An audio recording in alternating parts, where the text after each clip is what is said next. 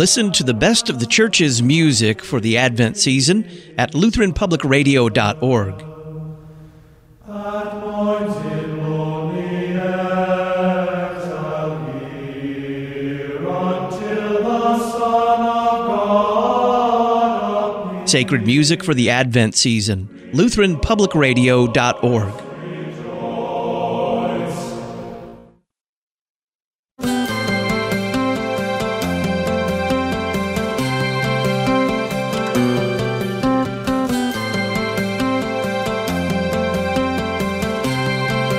You see it on billboards, on signs in people's front yards, on bumper stickers. You hear it a lot in the media. Love is love.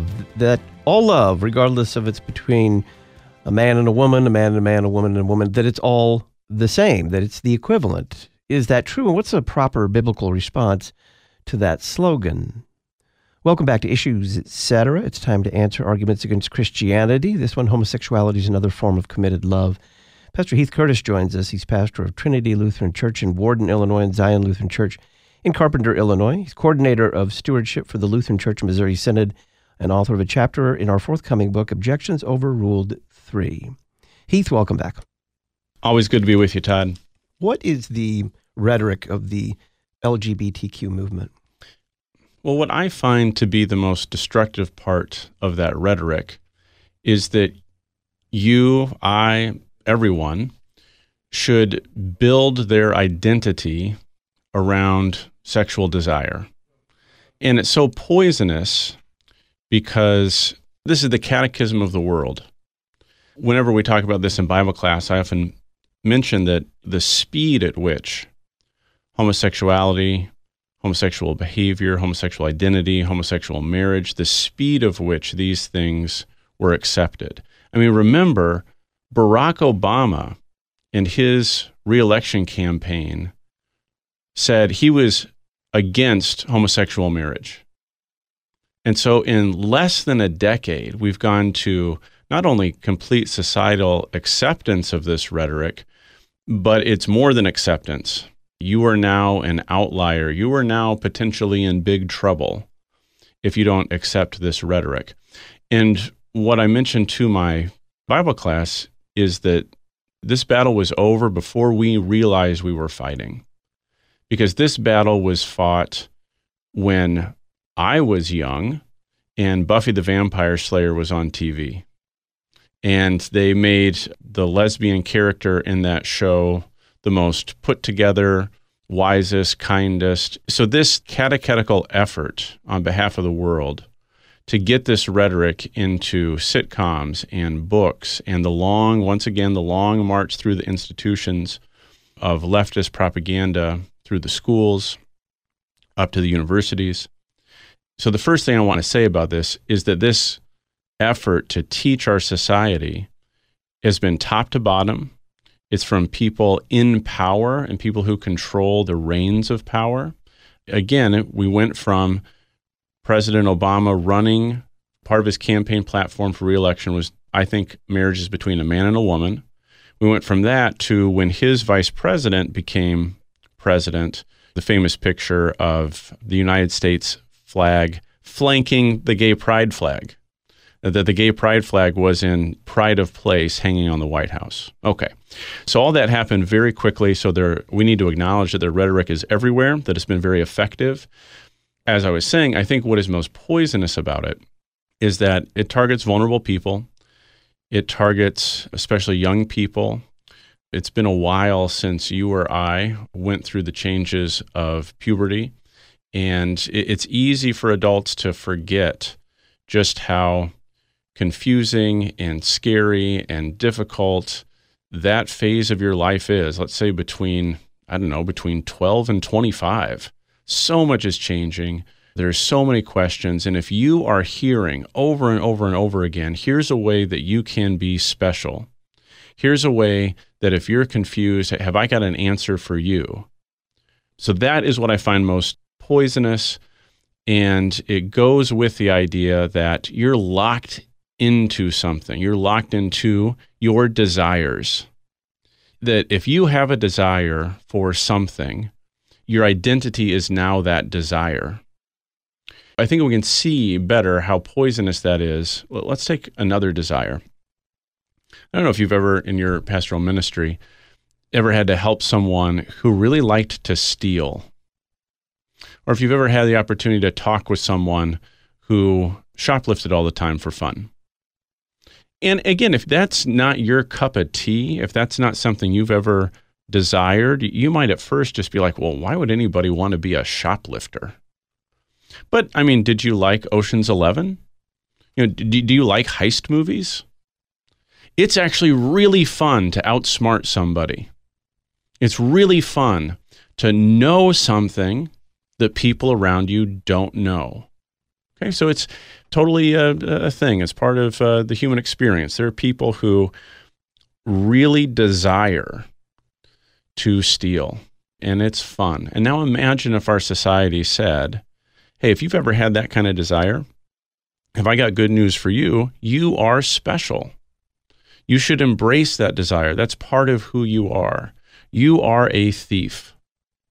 Or you are, I suppose, a kleptomaniac, but you know, some positive term for it. And just how poisonous that would be. So likewise, the LGBT movement rhetoric identifies, hey, here's a desire you might have. I really, really want you to think about that desire. Are you sure you don't have it? Maybe you do. And if you do, well, I have good news for you. You're very special. You get your own flag. You get your own community. You're not like these, you know, other plain Jane, vanilla people who are not like you. So as an overview of the power of the rhetoric and the catechetical nature of that rhetoric in our society, that's what I'm most concerned about. It is it encourages us to make our identity our sinful desires. Why has it been embraced so widely? And that's a million-dollar question in some sense. I think there's a lot of moving pieces there. As I said, propaganda works. Propaganda is a term that's charged. Again, this is why I started with the term just catechesis, teaching. If something is taught out there in public by people in positions of influence and power, a whole lot of people are going to believe it. So kind of as an aside, this is why Christians retreating into a ghetto or leaving the public sphere is always going to be a losing move. Because if you won't even play the game, if you won't even try to catechize, if you won't even try to teach, if you don't even try to gain positions of influence and power in society, then somebody is going to catechize, somebody is going to teach. And so that's one big piece of it. Another big piece of it is that the people who are doing this catechizing, the people who do have influence, many of them are actively operating from a mindset of they want to attack Christianity. So it's absolutely true that this has become a bulwark of people who are very open and honest about how they don't like Christianity. They think it is a negative influence on human history.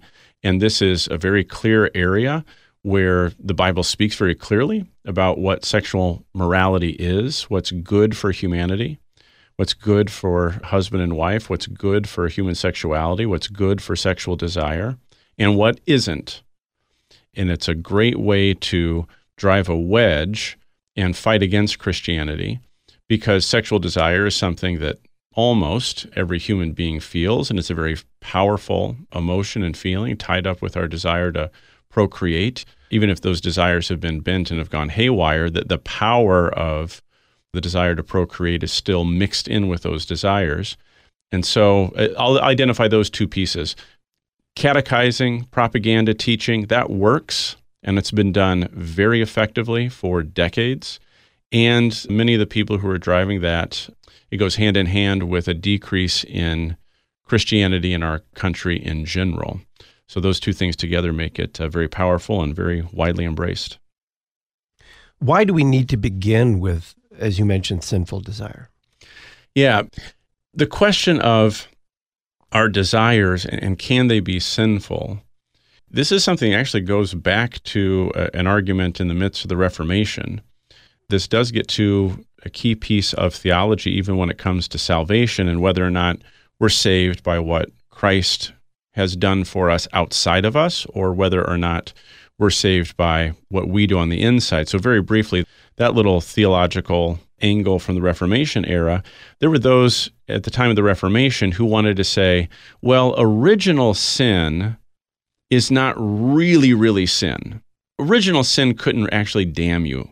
Original sin is maybe, it's just especially after you're baptized, original sin isn't really, really sinful. It's just kind of the leftovers of sin, or the technical term they used is that it was the tinder of sin, that it was the dry leaves and dry grass. It would sure be easy to spark a sin out of that, but it's dormant right now. And to this, the Lutheran said, give me a break, guys.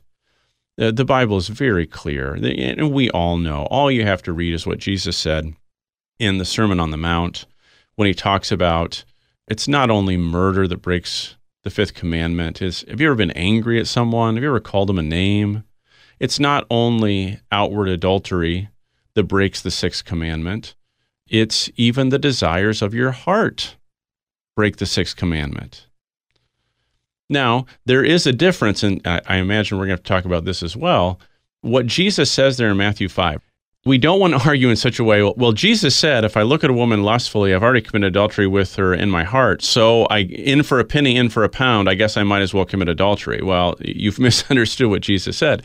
Jesus is saying that the commandments extend even to our desires, and that, of course, a desire can be sinful, because if you desire something bad, isn't that desiring bad in and of itself? Again, perhaps it's clearer for us today to think about if you desire to steal a car, isn't that bad? If you desire to be angry with someone, if you desire to beat someone, isn't that desire itself, isn't a desire for something wicked, isn't that in and of itself wicked? And of course it is. The Bible is very clear on this.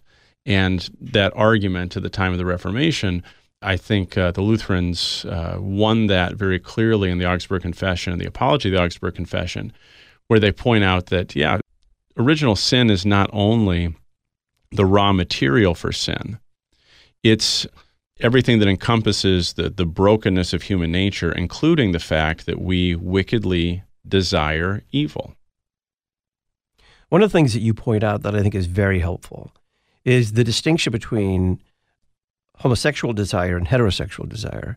You say that heterosexual desire is not intrinsically wrong, therefore it's not always wrong.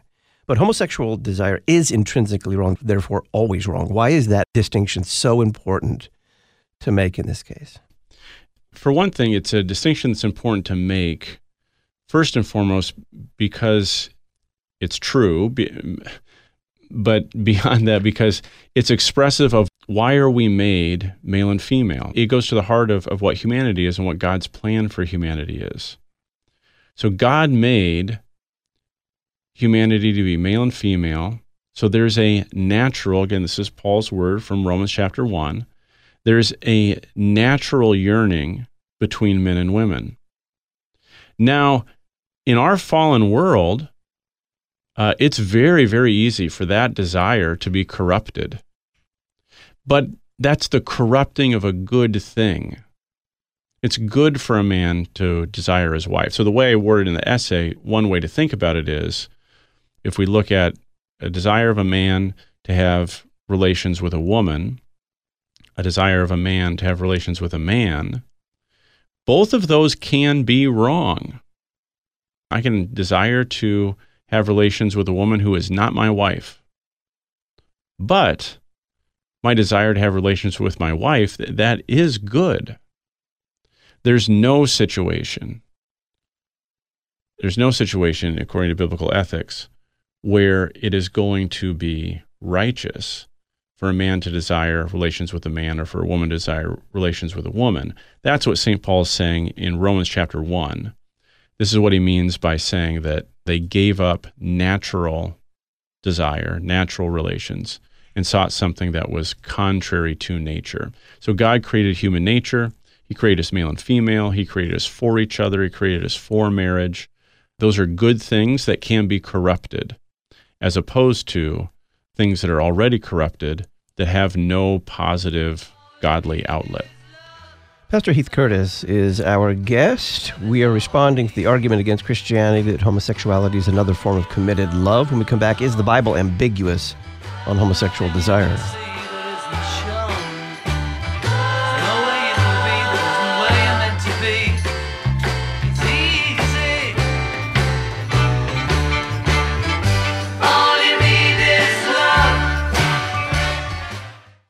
The Issues Etc. Book of the Month for December uses detailed illustrations and rhyming text to tell the story of Jesus' birth.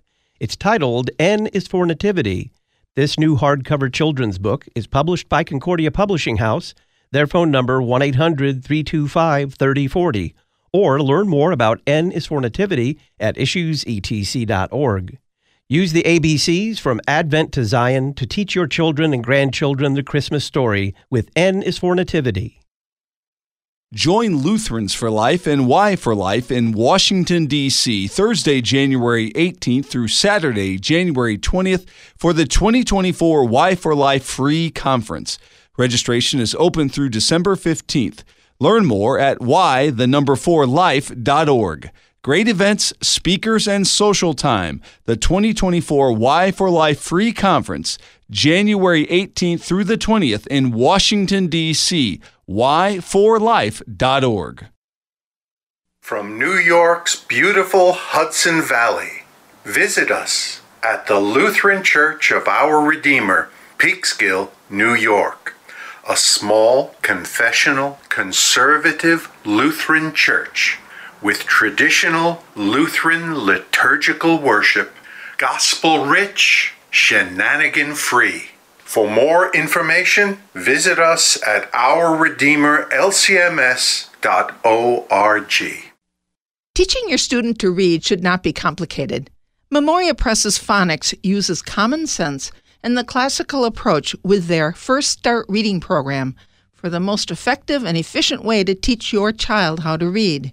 If you're interested in learning more, visit them at memoriapress.com and use the coupon code LPR24 at checkout. Memoria Press, saving Western civilization one student at a time. Contending for truth in an age of anti-truth. You're listening to Issues Etc. Our school is committed to authentic Lutheranism, the entire Book of Concord, and indeed to authentic Lutheranism as it has continued to be confessed and practiced through the centuries, right up into our own time. Dr. Cameron McKenzie, Chairman of the Department of Historical Theology at Concordia Theological Seminary in Fort Wayne, Indiana. We're committed then to biblical, confessional Christianity and Lutheranism and applying it to the world of today in as effective a way as we can. You can find out more about studying for the pastoral ministry at Concordia Theological Seminary, Fort Wayne, Indiana, at ctsfw.edu, ctsfw.edu, or call 1-800-481-2155. Concordia Theological Seminary, Fort Wayne, Indiana.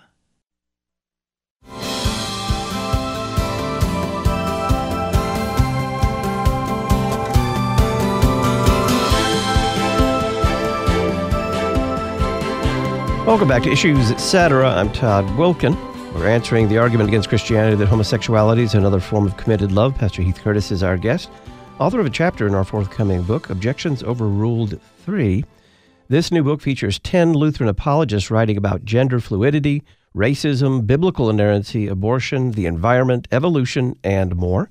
We'll send you Objections Overruled 3 and a new recording of 15 Christmas and Epiphany season hymns for a year-end contribution of $250 or more. You can make a secure online gift at issuesetc.org. You can also donate by check. Make your check payable to Issues Etc. and send it to Box 83, Collinsville, Illinois 62234.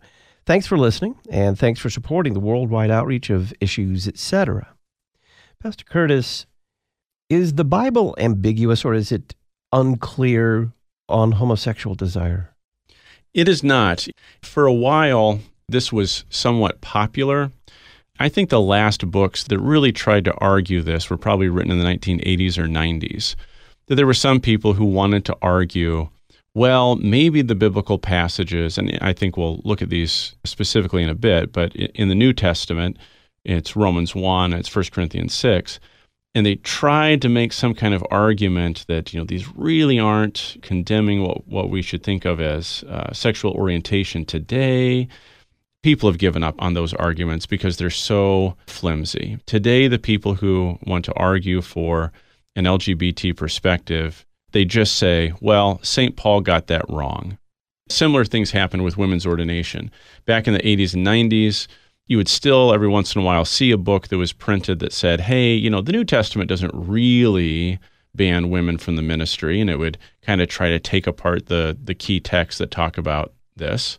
But these days, I don't know if there are any of those people left. Eventually, people just said, yeah, the Bible is against women in the ministry, and we just think Paul got that wrong.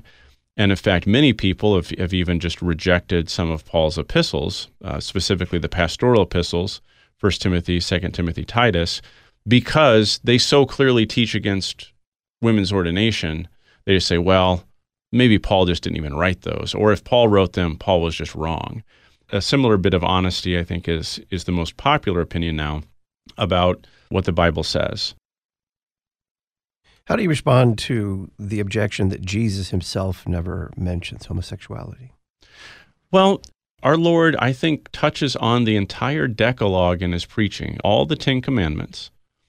Now, he doesn't deal with, I mean, Jesus also doesn't talk about embezzlement. Jesus doesn't spend any time speaking specifically against abortion or euthanasia. It's not up to us to hold God to our standard of this is the kind of detail that we want out of the Bible. We need to listen to what he does say. And when Jesus talks about human sexuality in Matthew chapter 19, he takes the Pharisees back to Genesis. And he says, well, you want to ask me, is it okay for somebody to get divorced? Well, you tell me, how was it in the beginning? So this is Jesus' commentary on human sexual ethics in general. He doesn't have to say, now I want to, you know, Matthew chapter 35, you know, Jesus is going to cover all the topics that we want him to cover very specifically. He covers the Decalogue, he covers the Sixth Commandment, he covers Genesis, and he says, what God has put together, let mankind not put asunder. And what God put together was a man and a wife in a lifelong union for their mutual support and for the procreation of children, and the rest of the Bible completely supports this vision. So that would be my first response. My second response is, again, that kind of question, we have to examine the assumptions behind the question. The assumption behind that question is, well, maybe Jesus taught one thing and maybe his apostles taught another.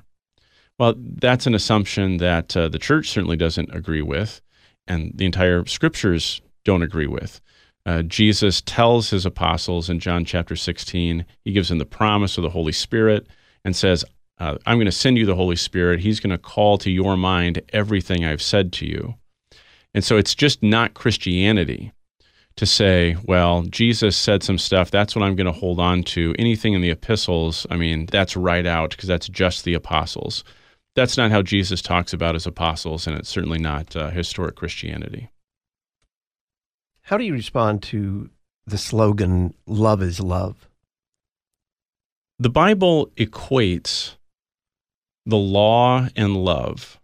And like all equations, that equal sign, it works both ways. So on the one hand, we've got Jesus talking with the Pharisees.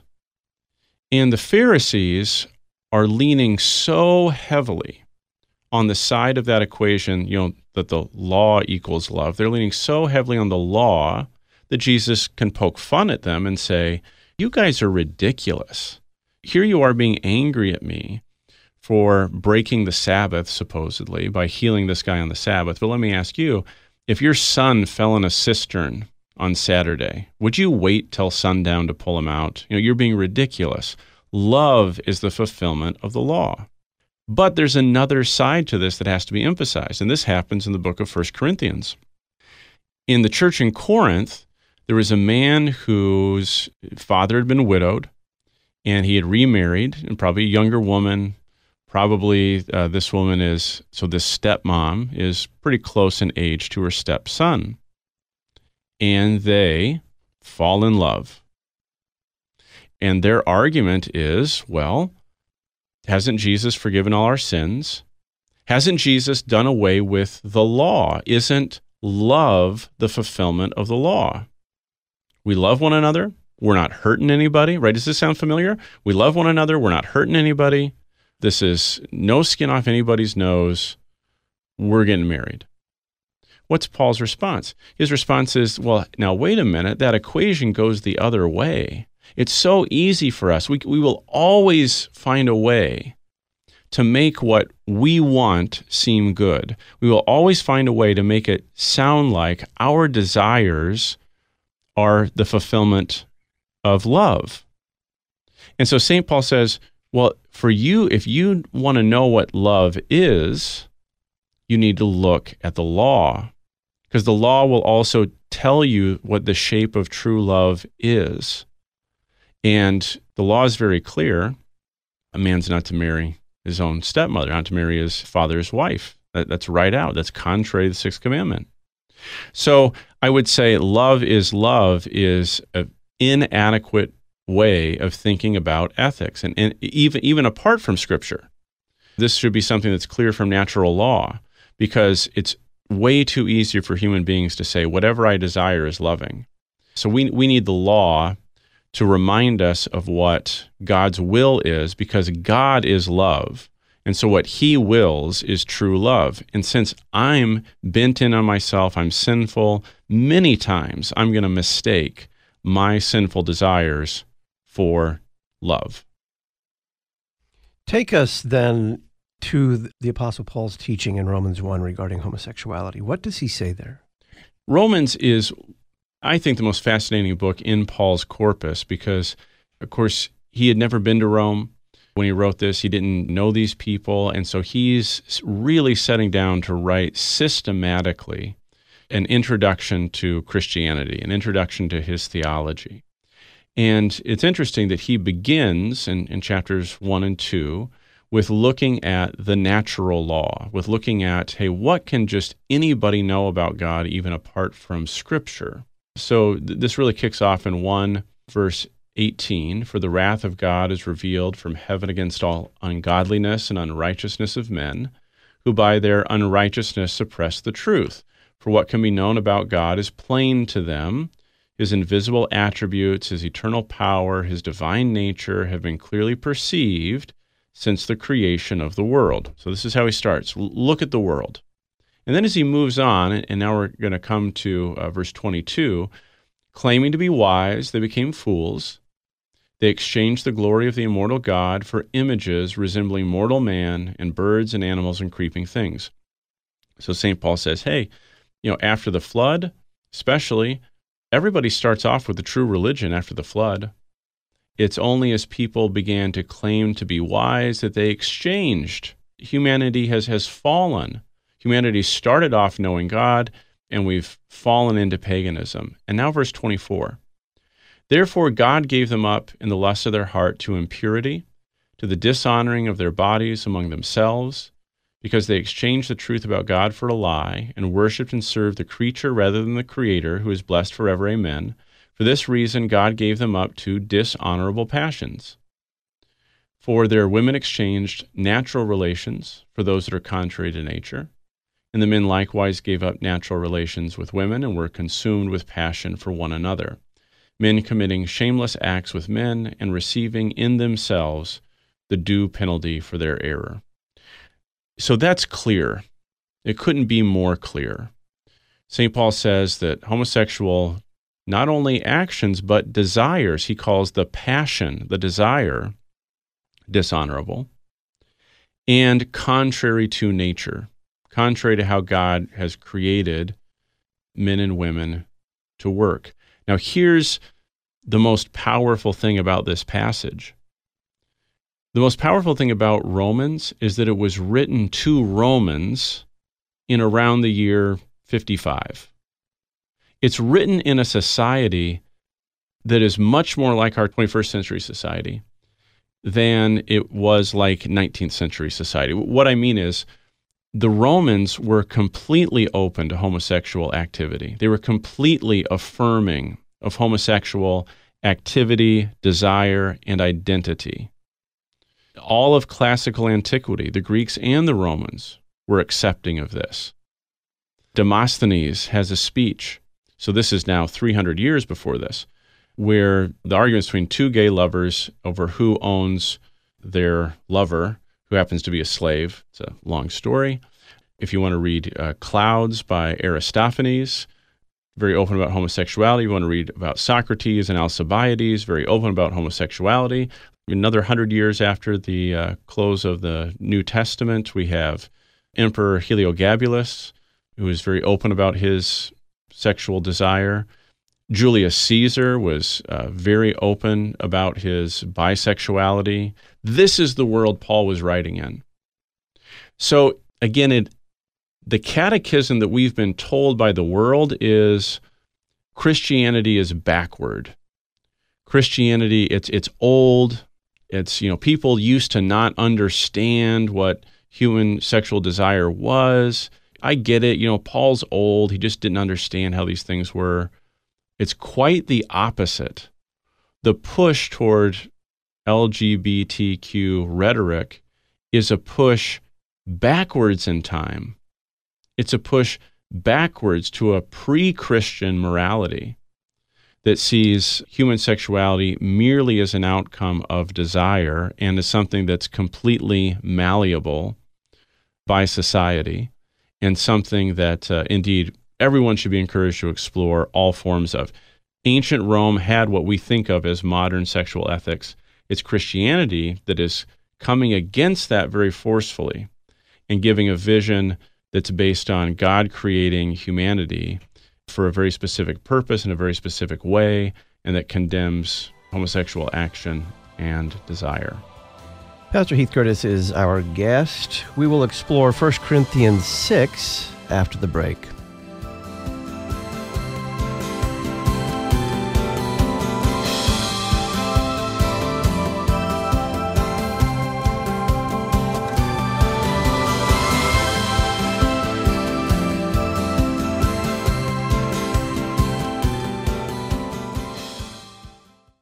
Thanks to you, Issues Etc. consistently ranks among the top podcasts in religion and spirituality with Apple Podcasts. Please help us reach more listeners in 2024 by making a year-end gift. For a year-end donation of $250 or more, we'll send you our forthcoming book, Objections Overruled 3, and a new recording of 15 hymns featuring the Lutheran Public Radio Choir. You can make a secure online contribution at issuesetc.org. Thanks for listening. And thanks for your support. When Christ came to earth, he did not come as a fully formed man. Rather, he took on flesh in the womb of the Virgin Mary. He became a lowly embryo and thereby, in this act, made every child a gracious gift of God. No asterisks, no footnotes. To learn more about the blessing of children, pick up the December issue of the Lutheran Witness. cph.org/witness or our website, witness.lcms.org, to learn more. The Lutheran Witness, helping you interpret the world from a Lutheran perspective. Your lifeline to the Lutheran worldview. You're listening to Issues Etc. Husband, wife, daughter, son, grandchildren, godchildren, pastor, the kids at church, basically everyone of your Christian loved ones is catered for at Ad Crucem. We are the place to go for all your Christmas purchases. Stock up on our amazing Christmas cards, Christmons, Christmas ornaments, unique Christian jewelry, springly cookie molds, gifts, and much more. Visit adcrucem.com. That's adcrucem.com. Not everyone is comfortable with new technology. Dial A Podcast gives all generations of your congregation an easy way to hear your sermons, or even devotionals and Bible studies. Once you've completed a simple one-time setup, we take care of the rest. All your congregants have to do is dial the number from any phone to listen to your latest podcast, all at no additional cost to them. Dial A Podcast. Extend the reach of your sermons. Get started at dialapodcast.com now.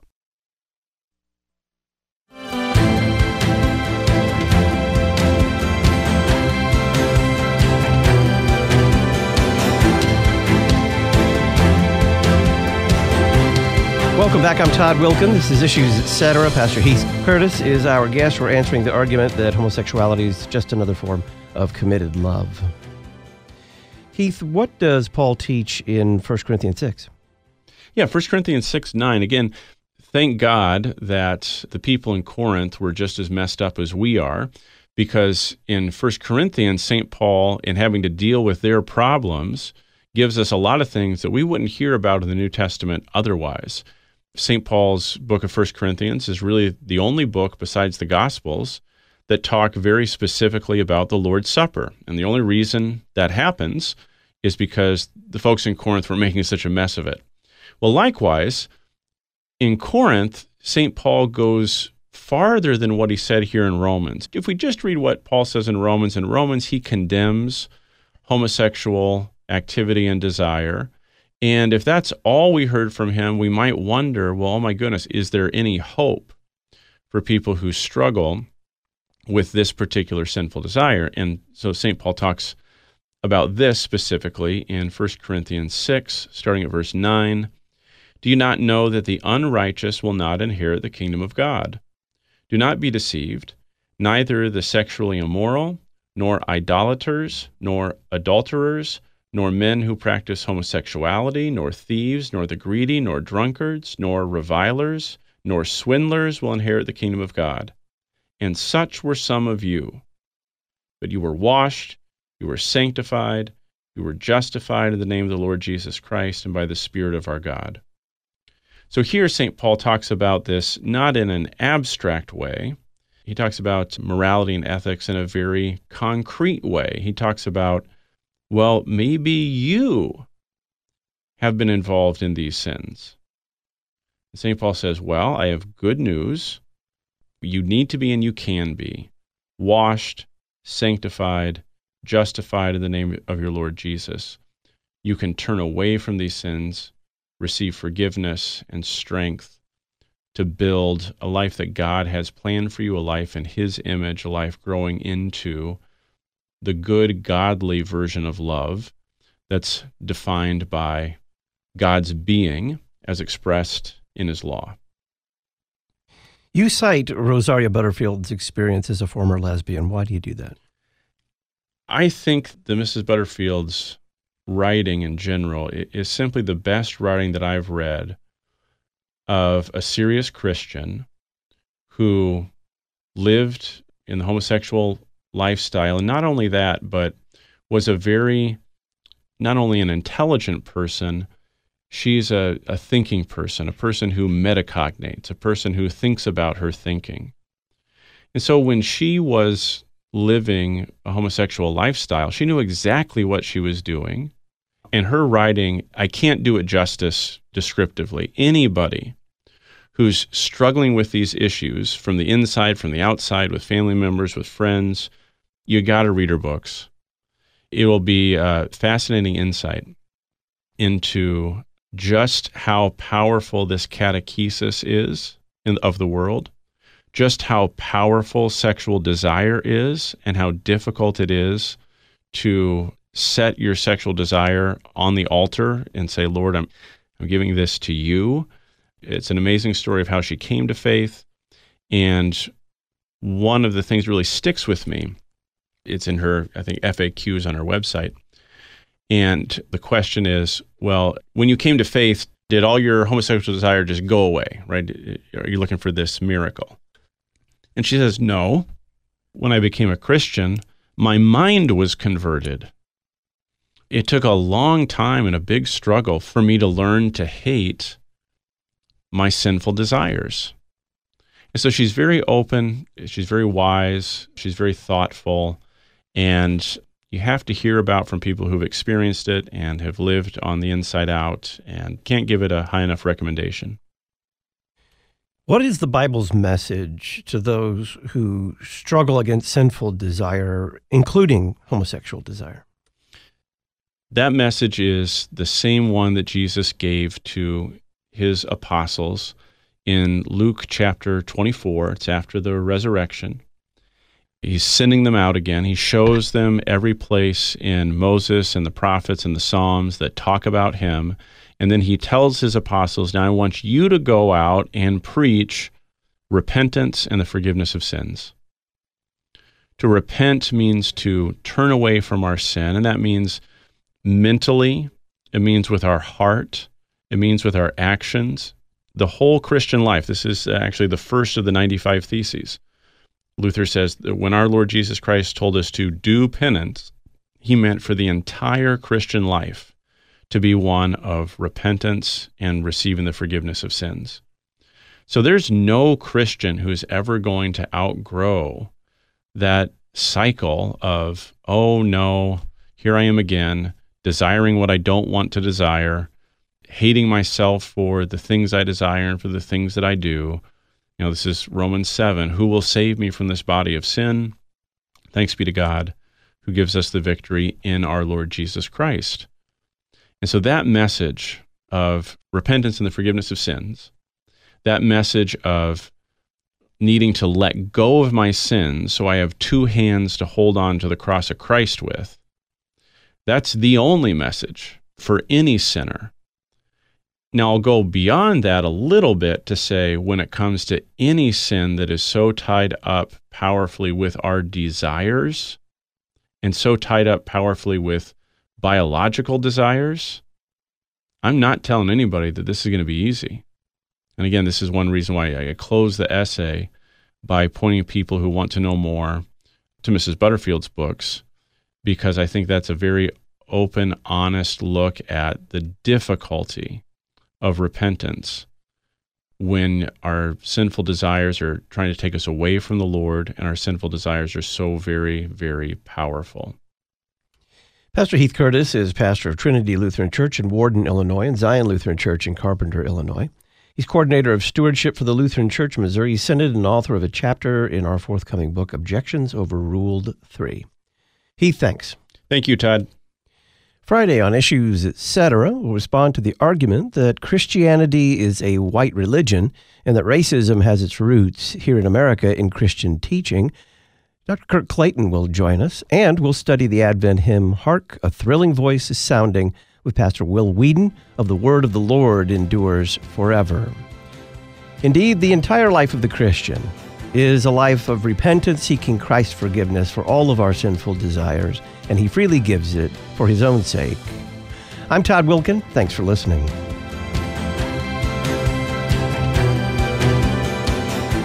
Listen weekday afternoons to Pastor Todd Wilken and guests on Issues Etc.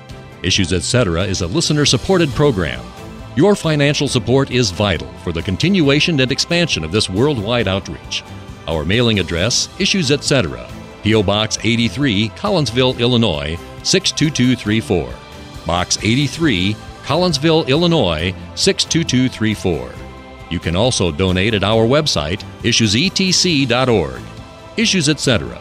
is a production of LPR, Lutheran Public Radio.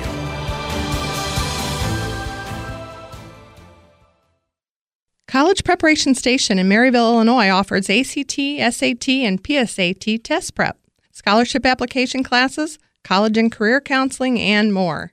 Hi, this is Lori Konski, president of College Preparation Station. We have helped our students obtain more than $7 million in tuition scholarships in 12 years.